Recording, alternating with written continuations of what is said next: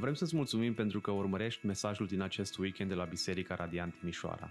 Ne rugăm ca să fii încurajat și provocat de Cuvântul lui Dumnezeu. Poți afla mai multe despre noi pe www.bisericaradiant.ro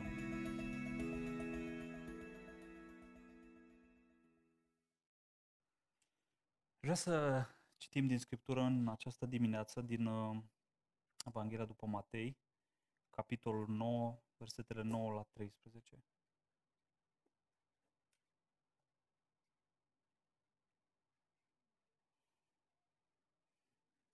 Evanghelia după Matei, capitolul 9, de la versetul 9 la 13.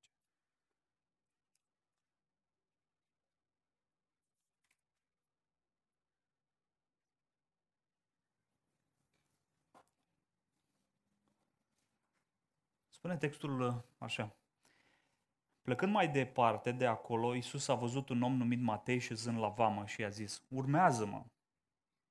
El s-a ridicat și l-a urmat. În timp ce Iisus era la masă în casa lui Matei, iată că mulți vame și păcătoși au venit și ședeau la masă împreună cu Iisus și cu ucenicii săi. Văzând lucrul acesta, fariseii le-au zis ucenicilor lui, de ce mănâncă învățătorul vostru împreună cu vame și cu păcătoșii? Însă Iisus i-a zis, i-a auzit și l-a zis, nu cei, păcă- nu cei sănătoși au nevoie de doctor, ci cei bolnavi. Duceți-vă des și învățați ce înseamnă milă doresc și nu jertfă. Căci eu n-am venit să chem pe cei drepți, ci pe cei păcătoși. Amin. Haideți să rostim și rugăciune ca să ne încredințăm Domnului. Tatăl nostru, recunoaștem slăbiciunea noastră, dar recunoaștem că Tu ești un Dumnezeu puternic și mare. Te rog în această dimineață să ne încurajezi prin cuvântul Tău și să ne dai har. Te rog și mie să-mi dai har și avem voie de Tine și te rog să ne încurajezi și să ne întărești pe fiecare prin puterea Evangheliei Tale. În numele Lui Hristos te rugăm. Amin. Citind uh, cartea pe care Adi mi-a oferit-o, uh, din care vă inspirați în, uh, în această perioadă de vară uh, privind seria asta de mesaje, am observat că și titlul uh, acestui capitol era Evanghelia și sclavia sexuală, mi-am dat seama că am conștientizat că problema asta a sclaviei sexuale e o problemă destul de masivă. Are ramificații multe și are rădăcini care sunt foarte adânci. Și personal, cred că dacă noi um, suntem chemați de Dumnezeu să facem ceva și dacă uh, și cred că suntem chemați să facem ceva, doar Evanghelia poate să ne miște inimile, trupurile și mințile ca să ne uh, angreneze în a face ceva pentru aceste femei prinse în această sclavie teribilă. De aceea aș dori în dimineața aceasta să ne aducem aminte de Evanghelie. Și mai specific de ce a venit Isus Hristos pe pământul nostru, pentru că cred, sunt convins că doar în această veste bună avem soluția și pentru aceste femei care sunt sclave ale altor oameni. Și în această Evanghelie și în implicațiile ei, putem sparge ciclul acesta al nepăsării, care uneori ne apasă și pe noi și al insensibilității față de aceste femei care nu, și-au, nu și-ar dori să ducă o astfel de viață, dar acum trăiesc și o și aprobă. Evanghelia ne schimbă. De aceea aș vrea primul lucru pe care să-l vedem în dimineața aceasta, acesta. Iisus cheamă și mântuiește pe păcătoși. Iisus cheamă și mântuiește pe păcătoși. Spune, spun versetele 9 și 10, plecând de acolo, Iisus a văzut un om numit Matei, șezând la vamă, la scaunul de unde lua taxele. Și i-a zis, urmează-mă. Și el s-a ridicat și l-a urmat. Și în timp ce era la masă, în casa lui Matei, iată că mulți vame și păcătoși au venit și ei și ședeau la masă împreună cu Isus și ucenicii lui. Și vedem pe de o parte că Isus îi cheamă și îi mântuiește pe păcătoșii care de multe ori sunt foarte notorii. Sunt foarte notorii acești păcătoși pe care Isus îi cheamă. Pe cine cheamă Isus în pasajul ăsta? Cheamă pe un om numit Matei care ședea la vamă și versetul 10 spune că mulți vame și păcătoși veneau ca să îl vadă pe Isus și să șeadă la masă împreună cu el. Vame și sau uh, colectorii de taxe se ocupau, așa cum uh, traducerile mai moderne sugerează, cu perceperea de taxe de la popor și le ofereau stăpânitorilor din vremea aceea, care erau romanii. Și ideea de a lua taxe de la un popor, poporul tău și de a da acele taxe, de a da banii poporului tău unor uh, cotropitori, cum s-ar zice, era, era considerat un act de trădare în vremea aceea. Cred că și astăzi. Uneori considerăm că ne trădează ăștia care, care sunt astăzi și nu, nu sunt cotrobitori străini, dar uh, îi, uneori îi vedem cu ochii ăștia. Dar atunci când uh, era expres banii ăștia se duc în sacurile romanilor. Mai mult decât atât, colectorii de taxe erau în mod uh, regulat sau în mod regulat erau oameni neonești. Oameni fără scrupule.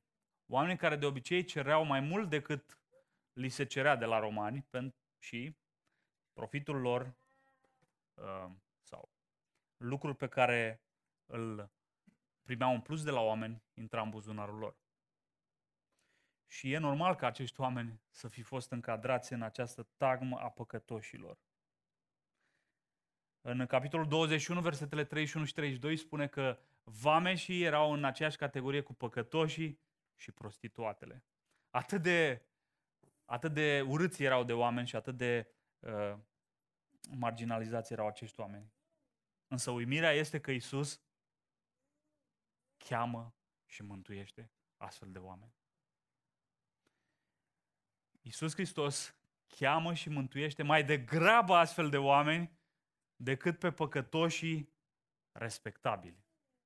Păcătoșii care nu par a fi păcătoși din punct de vedere al standardelor sociale.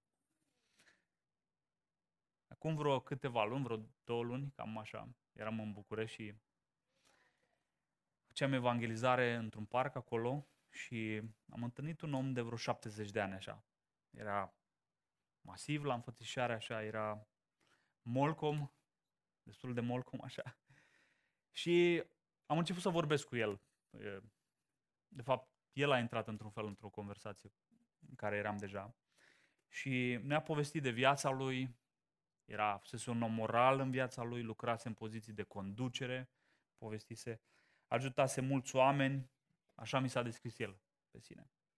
Și acum la bătrânețe era cu tablele uh, sub braț și mergea în parc ca să vadă cu cine se mai poate juca table și alte lucruri. Mi-a povestit de pensia lui, bineînțeles, care era una mare, nu o să vă spun cât era, dar era una serioasă. Și că avea foarte multe apartamente, mai multe apartamente, de fapt, date în chirie. Copiii lui sunt bine, sunt așezați. Și, sincer, în timp ce l-ascultam și cum vorbea ușor așa și mimica feței și postura trupului lui, mi-am dat seama că omul ăsta, efectiv, din punctul lui de vedere, nu are nevoie de nimic. Nu are nevoie de Evanghelie, nu are nevoie de Hristos. E, era exact tipul de om pe care profetul Amos îl descrie așa. Vai de cei ce trăiesc fără griji în Sion. Era un om care nu avea nici, nimic, nicio grijă. Absolut nimic. Și voiam să-l avertizez. Mă bucur că ai fost un om, ați fost un om moral și așa și toate astea, am zis. Dar vine o mânie viitoare, vine o zi a judecății viitoare, i-am spus. Și în timp ce mă asculta, nu mă contrazicea, ba din potrivă zicea, da, așa e, așa e. Îl vedeam că e impasibil, nu, nu avea nicio treabă. Deci nu l-a afectat cu nimic treaba asta. Nu-l îngrijora câtuși de puțin. De ce? Și am întrebat de ce. Pentru că nu-și vedea problema. Era, se vedea pe sine ca un om moral, care a făcut mult bine în viața lui. Și era efectiv fără frică de moarte, de ce va fi după. Dar în ce iluzie trăia acel om și mulți alții, cred că și mulți timișoreni trăiesc în aceeași iluzie în care trăia acel om. Oamenii care au trăit o viață morală, așezat așa, nu-și văd nevoia de salvator. Însă cei cu conștiințele încărcate, care au trăit o viață de păcate fățișă, sunt cei mai receptivi la mesajul Evangheliei și Domnul Iisus știe asta. Nu că, nu că doar ei au nevoie de Evanghelie, toți oamenii au nevoie de Evanghelie în aceeași măsură, toți sunt păcătoși și toți sunt vrednici de condamnarea lui Dumnezeu. Însă, păcătoșii notorii își văd nevoia lor mult mai real, mult mai clar, mult mai tangibil decât ceilalți oameni. Mă gândesc la subiectul pe care îl avem în dimineața asta, Evanghelia și sclavia sexuală.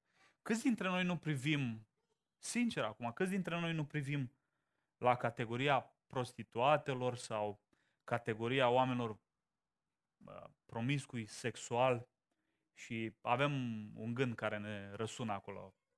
Hristos nu va salva niciodată astfel de oameni. Sincer acum, gândește-te tu sincer în sinea ta. Da, eu știu, ele plin de har. Teoria o știm fiecare. Plin de har Domnul. Dar mie nu vine să cred că s-ar putea întâmpla așa ceva cu persoana aia care o văd când trec pe centura Timișoarei.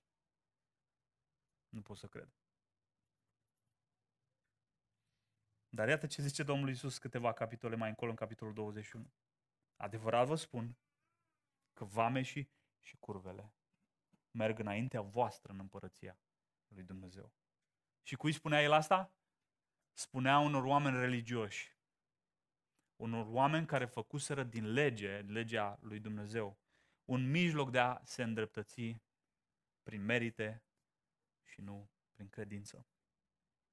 În schimb, păcătoșii notorii își văd nevoia disperată de salvare și femeile care au ajuns în această stare teribilă de a fi prostituate și sclave sexuale, uh, care umplu centurile Europei. Să știți că România și Bulgaria sunt uh, cele mai uh, pepinierele prostituatelor Europei, din nefericire.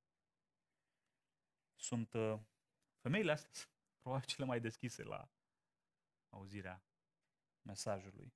Nu cele mai închise, cele mai deschise. Nu s-a schimbat nimic. Și mai vreau să spun ceva aici, poate care ne va șoca pe fiecare aici. Noi nu suntem cu mult diferiți decât de aceste persoane. Noi nu suntem cu mult diferiți de prostituatele astea care trăiesc viețile astea devastate. Pentru că din perspectiva lui Dumnezeu, și să știți, aceasta este singura perspectivă care contează în viața aceasta, nu perspectiva oamenilor sau a societății. Din perspectiva lui Dumnezeu, noi toți am fost, și știu că va suna dur, dar asta e realitatea, noi toți am fost curve și prostituate spirituale. Asta este realitatea.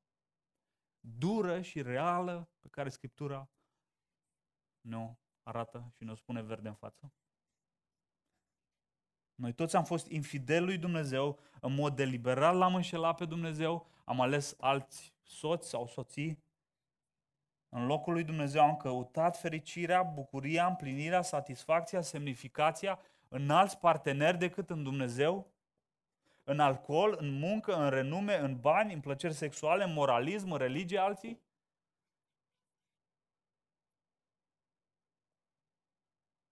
în cunoaștere, în studii. Și mulți dintre noi am avut multipli parteneri de genul ăsta, nu doar unul dintre aceștia.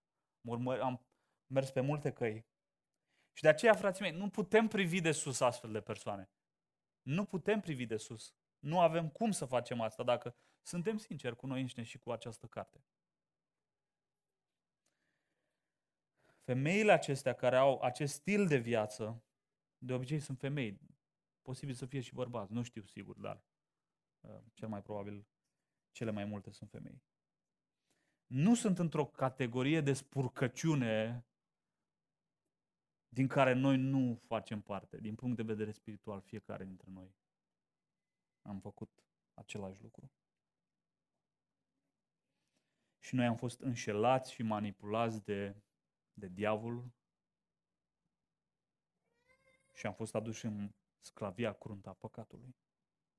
Și dacă Domnul ne-a eliberat cu mâna Lui tare, cred că putem și noi empatiza cu o astfel de categorie. Mai mult, textul ne spune că Isus cheamă și mântuiește pe păcătoși notorii, da, dar în același timp păcătoși care lasă totul și îl urmează pe el. Spune versetul 9. Isus a văzut un om numit Matei șezând la vamă și a zis, urmează-mă! Și el a lăsat totul și l-a urmat. El s-a ridicat și l-a urmat. Isus cheamă pe păcătoși, îi cheamă să fie ucenici, nu este rușine de niciun păcătos, oricât de dezastros ar fi în ochii oamenilor și uh, îi primește pe toți. Și nu este rușine de niciun nenorocit de tipul acesta. Dar Hristos mântuiește numai pe aceia care lasă totul și îl urmează pe el. Când vameșul acesta, Matei, s-a ridicat de la masa aceea și a plecat și l-a urmat pe Hristos. Și în Luca 5, Luca, evanghelistul consemnează că uh, a lăsat totul și l-a urmat. Să ne fie clar, omul ăsta nu se mai putea întoarce înapoi. Nu credem că romanii, uh, dacă cineva a plecat de la, din slujba aceasta, ziceau, bă, ok, poți să te întorci când vrei, ușile sunt deschise, abia te așteptăm. Nu, erau, cred că, 20 la rând care să stea să îi ocupe postul bănos. Mai mult, un trădător de națiune, ce făcea dacă ieșea de acolo? Cine îl angaja pe el? Că toți se uitau de sus la el. Nimeni nu mai primea, nici măcar să muncească, nu știu, um, la munca de jos. Pentru că toți îl disprețuiau. Omul ăsta când, a, când l-a lăsat, a lăsat totul și l-a urmat pe Isus, a știut, bă, eu nu mai pot să mă mai întorc înapoi. Nu mai pot să mă mai întorc înapoi. Păcătoșii, să știți, de multe ori, păcătoșii acestea notorii de multe ori, în care viața lor e pur și simplu îmbibată în, în nelegiuire și în păcat, uh, de multe ori trebuie să se rupă de tot ceea ce au toată via- viața lor veche ca să primească salvarea. Dar noi suntem chemați să le spunem acest lucru oamenilor.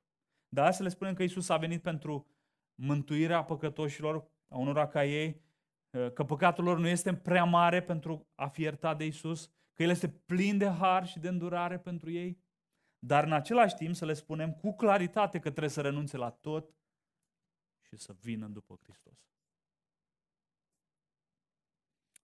Harul, să nu, diminu- să nu diminuăm cerințele Evangheliei pentru a înălța harul. Să știți că ele merg împreună. Harul și cerințele acestea a pocăinței merg împreună. Și știți cum merg împreună? Pasajul ăsta ne arată. Păcătoșii sunt chemați să lase totul și să-L urmeze pe Isus, nu dintr-un spirit legalistic din ăsta, nu dintr-un spirit de, ai, o să-ți arăt eu, Doamne, cât pot să las eu pentru tine. Nu așa, ci într-un spirit de celebrare. Și mulți dintre noi n-am înțeles în nefericire mișcarea evanghelică în România. Pocăința nu înseamnă să, să, să te chinui, să strângi din dinți, cum s-ar zice. Pocăința înseamnă să renunți într-un spirit de celebrare, pentru că ai găsit în Hristos ceva. Și dați-vă ce zice textul. Vedeți? Zice, în timp ce Isus era la masă în casa lui Matei. Ce se întâmplă aici? Matei dă o petrecere în cinstea lui Isus. După ce renunță totul, nu mai am nimic, el nu zice, ai văzut, Doamne, cât am, cât am jertfit eu pentru tine? Nu. El zice, am renunțat la totul, nu mă interesează. Acum vreau să dau o petrecere, cinstea lui Hristos.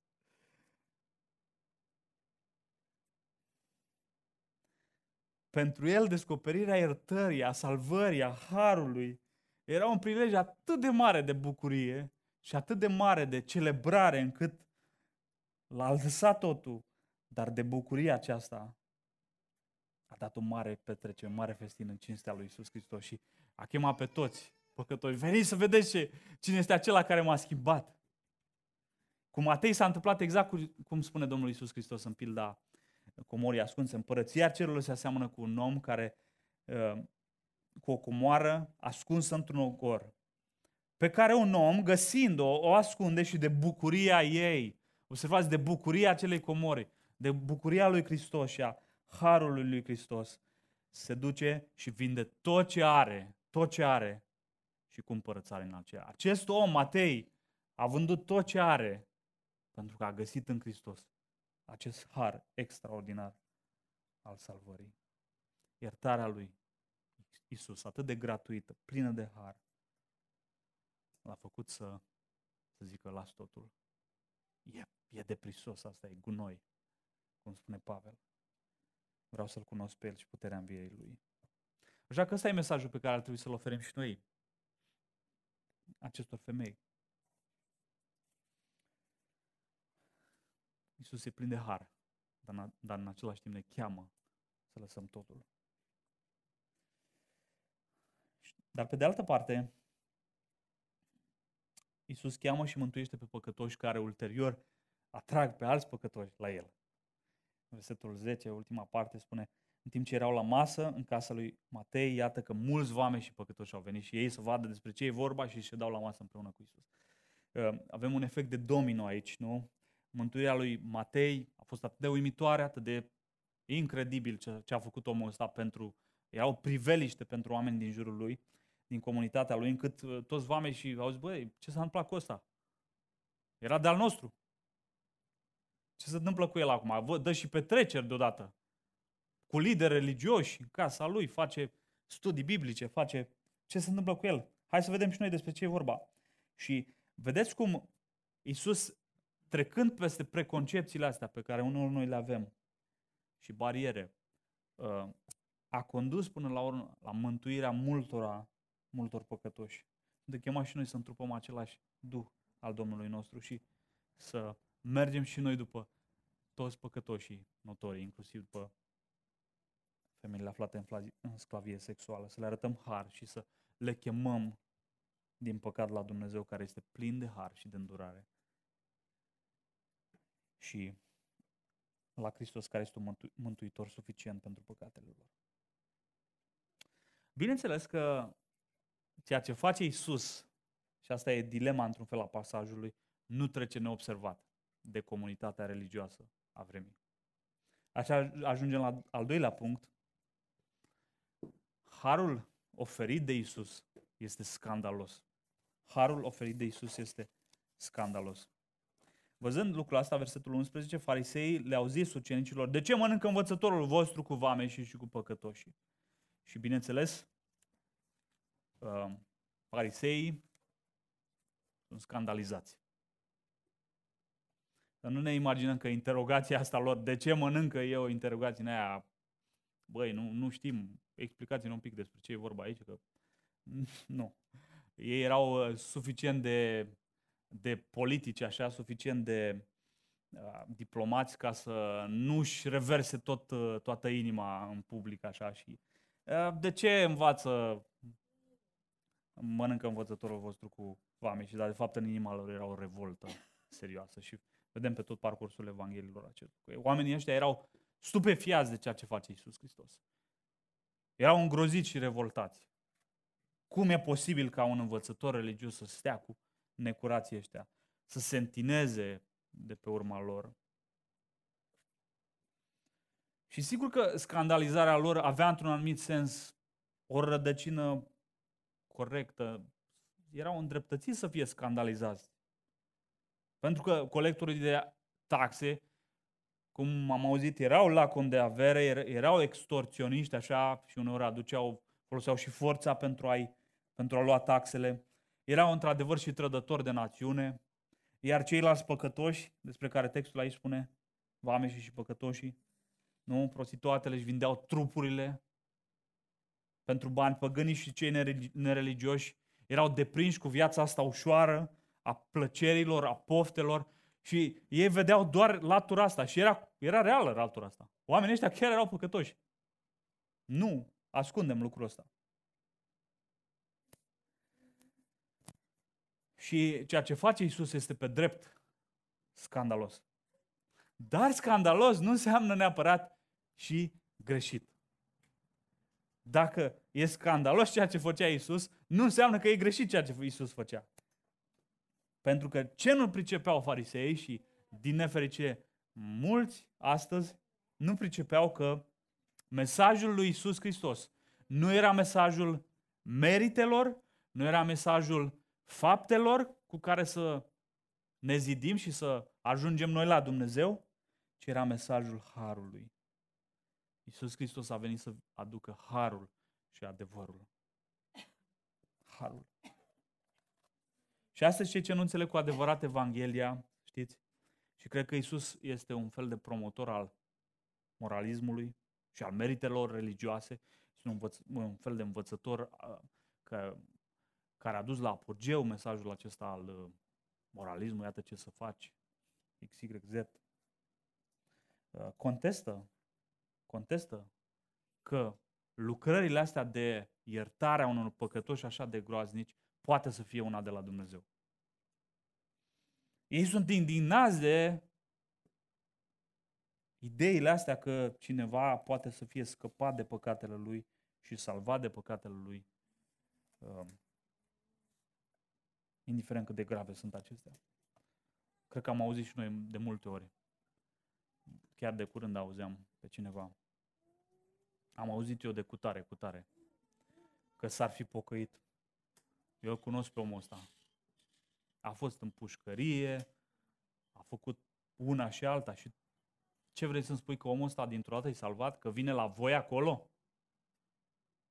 Dintr-o dată e salvat, dintr-o dată e iertat? Și mulți oameni zic, eu nu pot să accept treaba asta. pare rău, nu pot să accept. Punct. Sigur, noi nu ne facem vinovați de varianta asta, dar ne, uneori ne facem vinovați de variante un pic mai, mai pocăite ale, ale acestui lucru. Uh, îi primim pe oameni uh, și zicem ei, slavă Domnului că Domnul te-a salvat. Dar uh, uneori îi numim sau îi, îi punem pe acești oameni, pe acești oameni care vin dintr-un mediu foarte păcătos, într-o categorie de creștini de mâna a doua.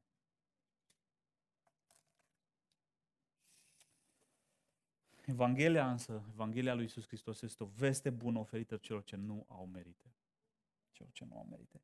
Celor ce își recunosc falimentul spiritual. De fapt, Evanghelia aceasta este o veste rea pentru aceia care se consideră drepți prin ei și se consideră moral și suficient de ok ca să stea înaintea lui Dumnezeu. Este o veste a condamnării pentru astfel de oameni. Pentru că astfel de oameni nu pot sta înaintea judecății lui Dumnezeu. Nu pot sta înaintea unui Dumnezeu de o sfințenie inimaginabil de mare. Inimaginabil de mare. Noi, noi nici măcar nu am ajuns să, nu știu, să zgâriem suprafața înțelegerii a cât de Dumnezeu, a cât de sfânt este Dumnezeu. Și unii oameni au impresia că pot să stea drepți înainte acestei judecăți. Nu vor sta drepți. Nu vor sta drepți. Și este o veste rea Evanghelia pentru astfel de oameni care au impresia că pot sta drepți. Dar este o veste extraordinar de bună pentru toți aceia care au nevoie de har.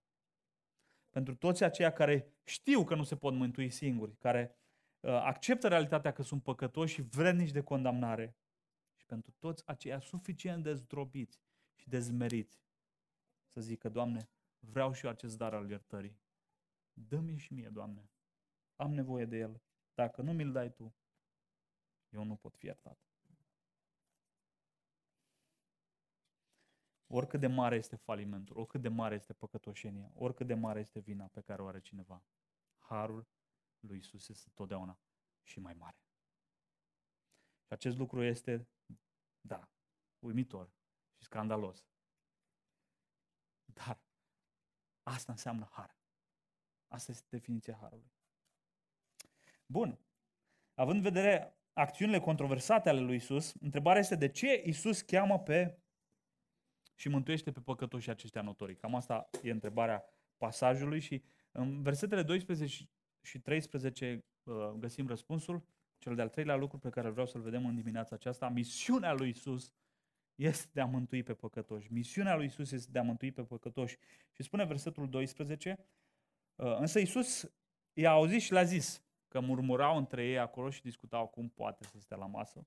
Nu cei păcătoși, le-a zis, nu cei sănătoși au nevoie de doctor, ci bolnavii.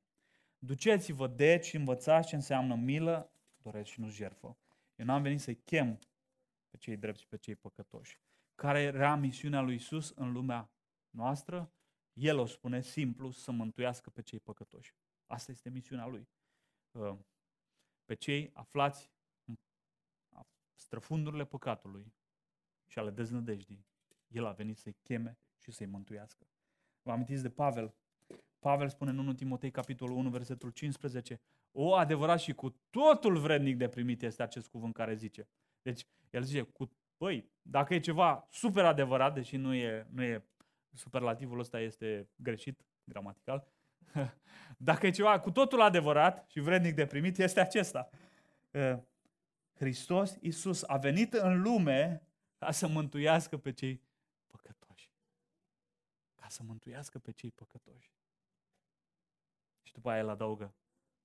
Și, Doamne, eu sunt cel mai bun pentru a fi catalogat ca păcătos, dintre care cel din tâi sunt eu. Eu sunt păcătosul acesta, Doamne, pentru care ai venit în lumea noastră. Și vedeți ce spune Pavel aici? Există o intenționalitate în misiunea lui Isus. El pentru asta a venit, specific, clar, precis, pentru a-i căuta și a-i mântui pe cei ce erau pierduți. De ce? Două răspunsuri aici.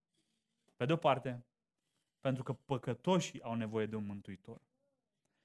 Nu cei sănătoși au nevoie de doctor, ci bolnavii, spune pasajul. Păcătoșii au nevoie de salvator, precum bolnavii au nevoie de doctor. Păcătoșii vrednici de mânia lui Dumnezeu au nevoie de unul care să le, să-i scape, să-i elibereze, să-i salveze de acolo, din drumul pierzării.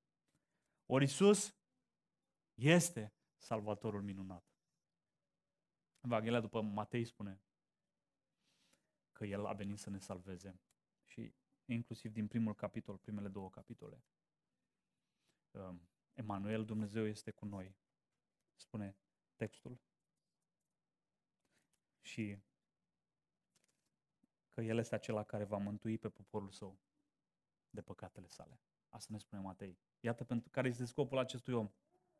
Să mântuiască, să-și mântuiască poporul de păcatele sale.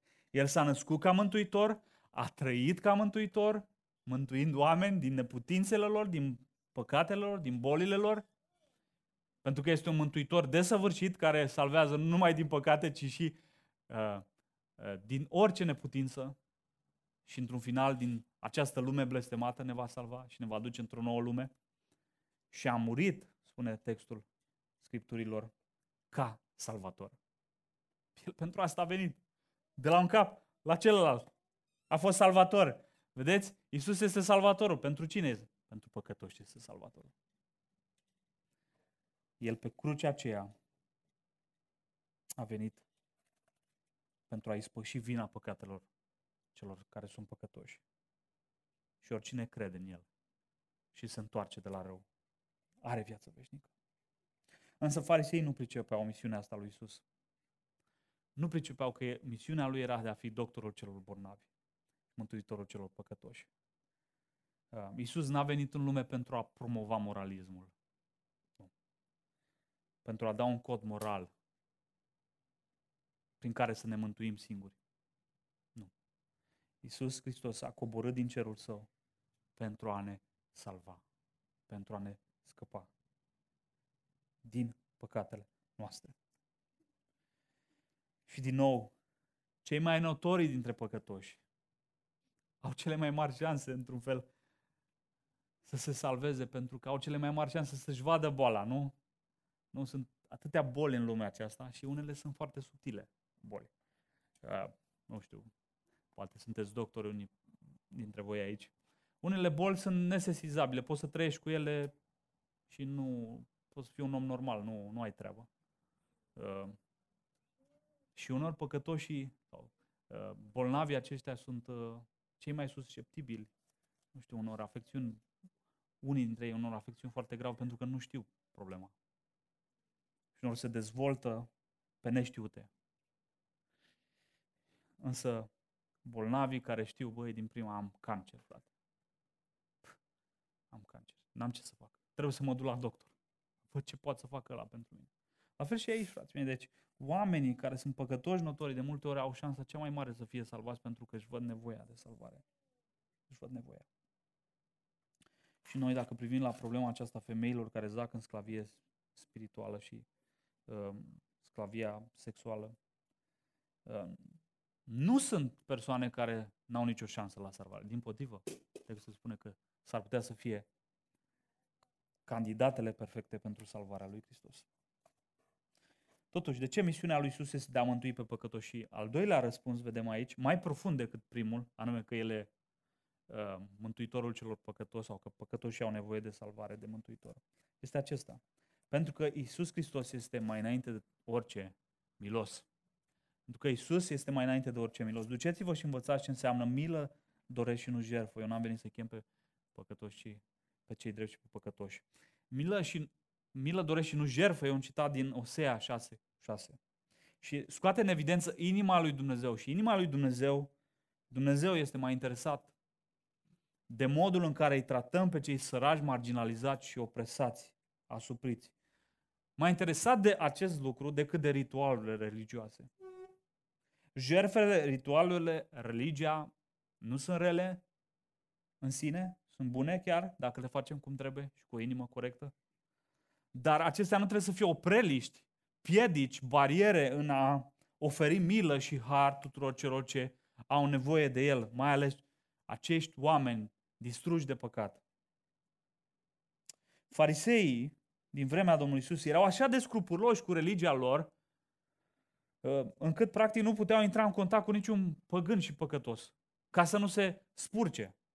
Și aveau tot felul de, de, de reguli din astea, să nu se spele, la, să nu intre în casa unui păgân, să nu uh, stea cu el până nu se spală uh, și așa mai departe. Deci, practic, ei, ei nu puteau avea niciun contact cu niciun păcătos pentru că erau așa de puri din punctul lor de vedere și nu se puteau uh, murdări cu acești păcătoși nenorociți.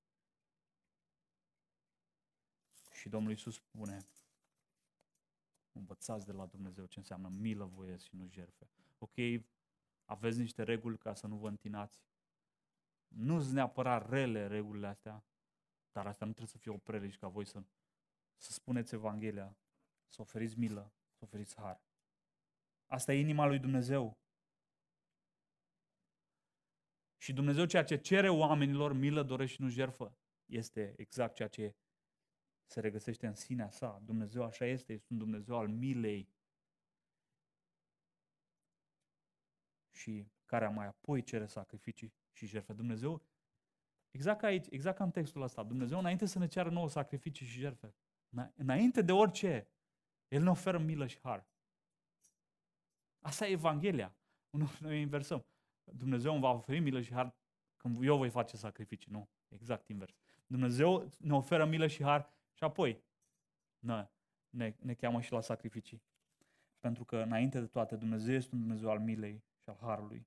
Îi place să ofere milă, îi place să ofere har, fără merite, fără fapte, fără vrednicie personală. Asta e natura lui Dumnezeu, este dragoste Dumnezeu. Este dragoste. Și El nu ține seama de păcat și nelegiune, ci acelora care o recunosc, care recunosc păcatele lor, lui îi place să ierte să ierte. Și Iisus întrupa această inimă a lui Dumnezeu. El a venit să cheme pe la sine pe păcătoși.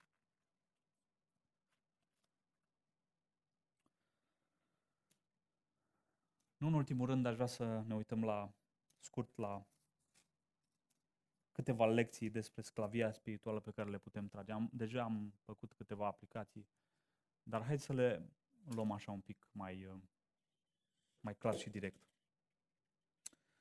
Pentru că ceea ce am gustat din bunătatea lui Dumnezeu de a fi iertați,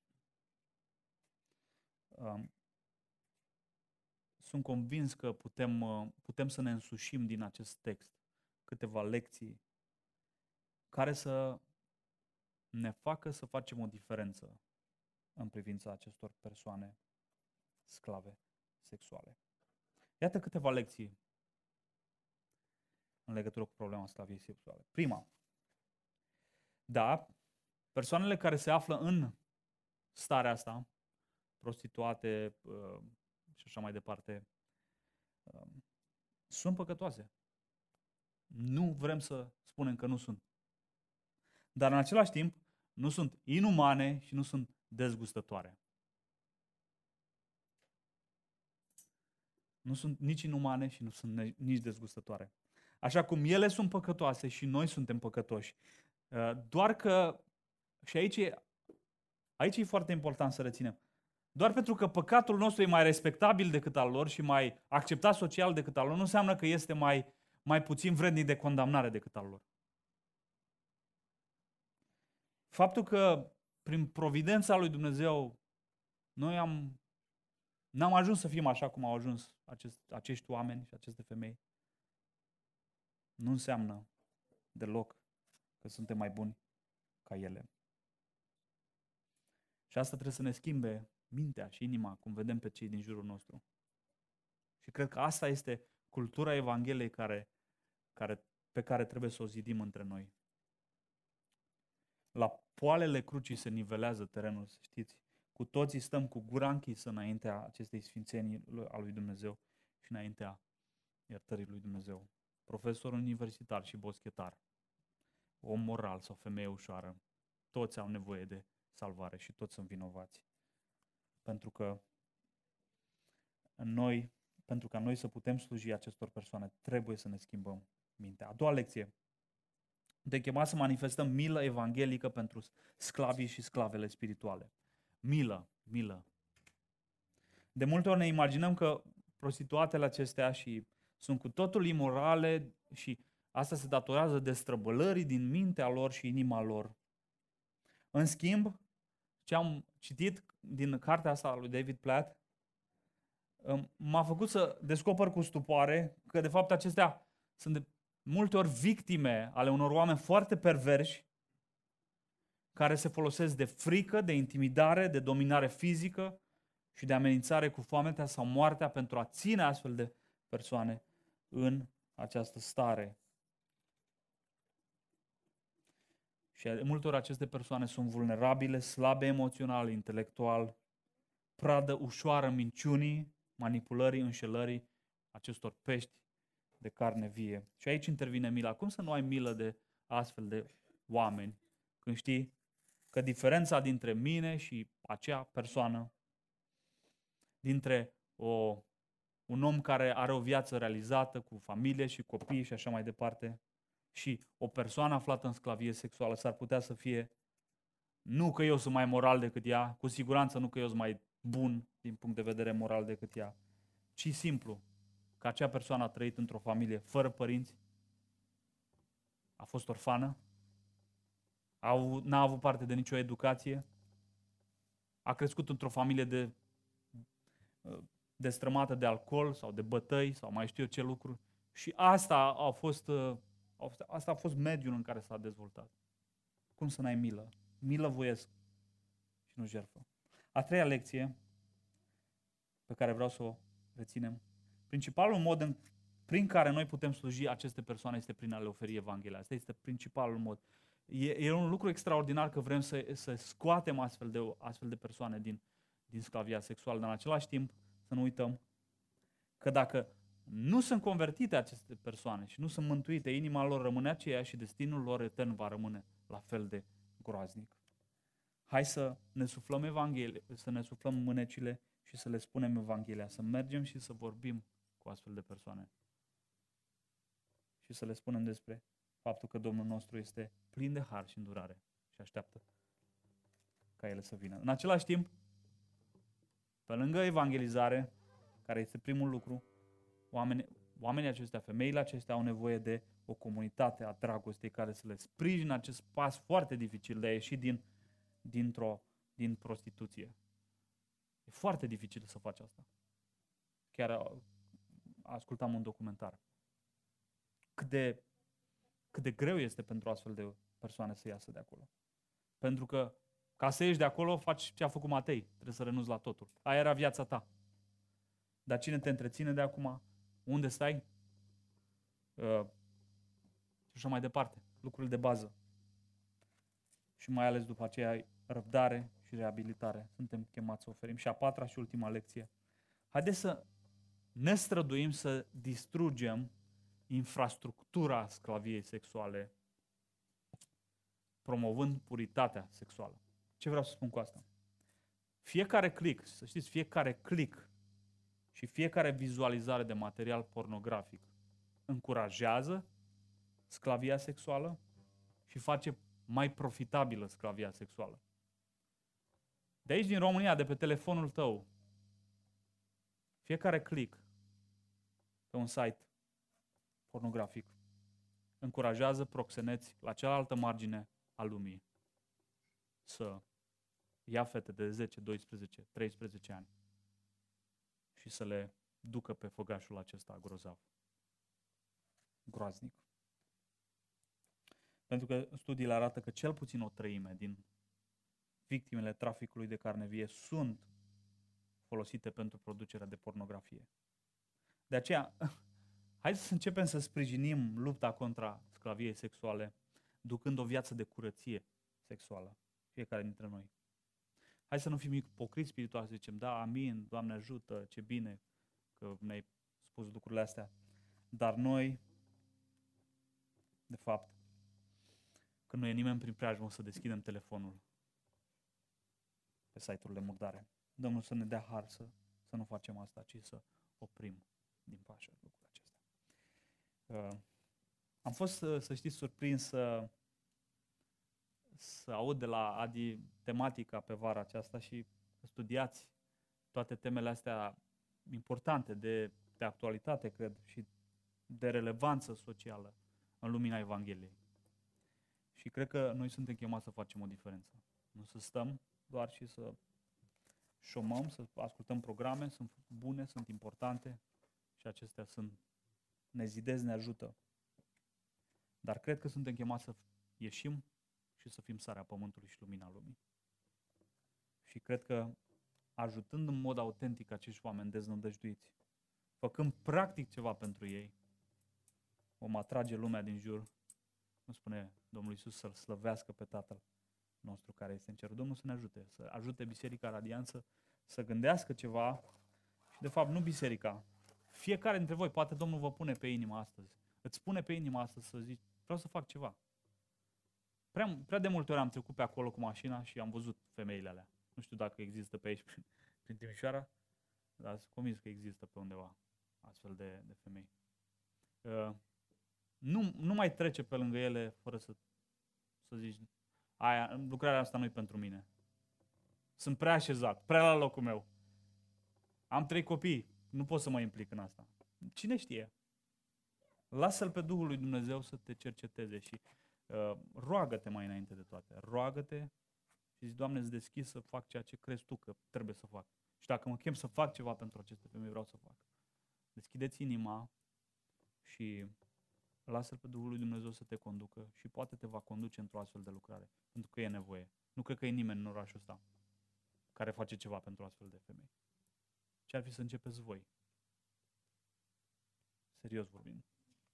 Domnul să vă dea har și să ne ajute.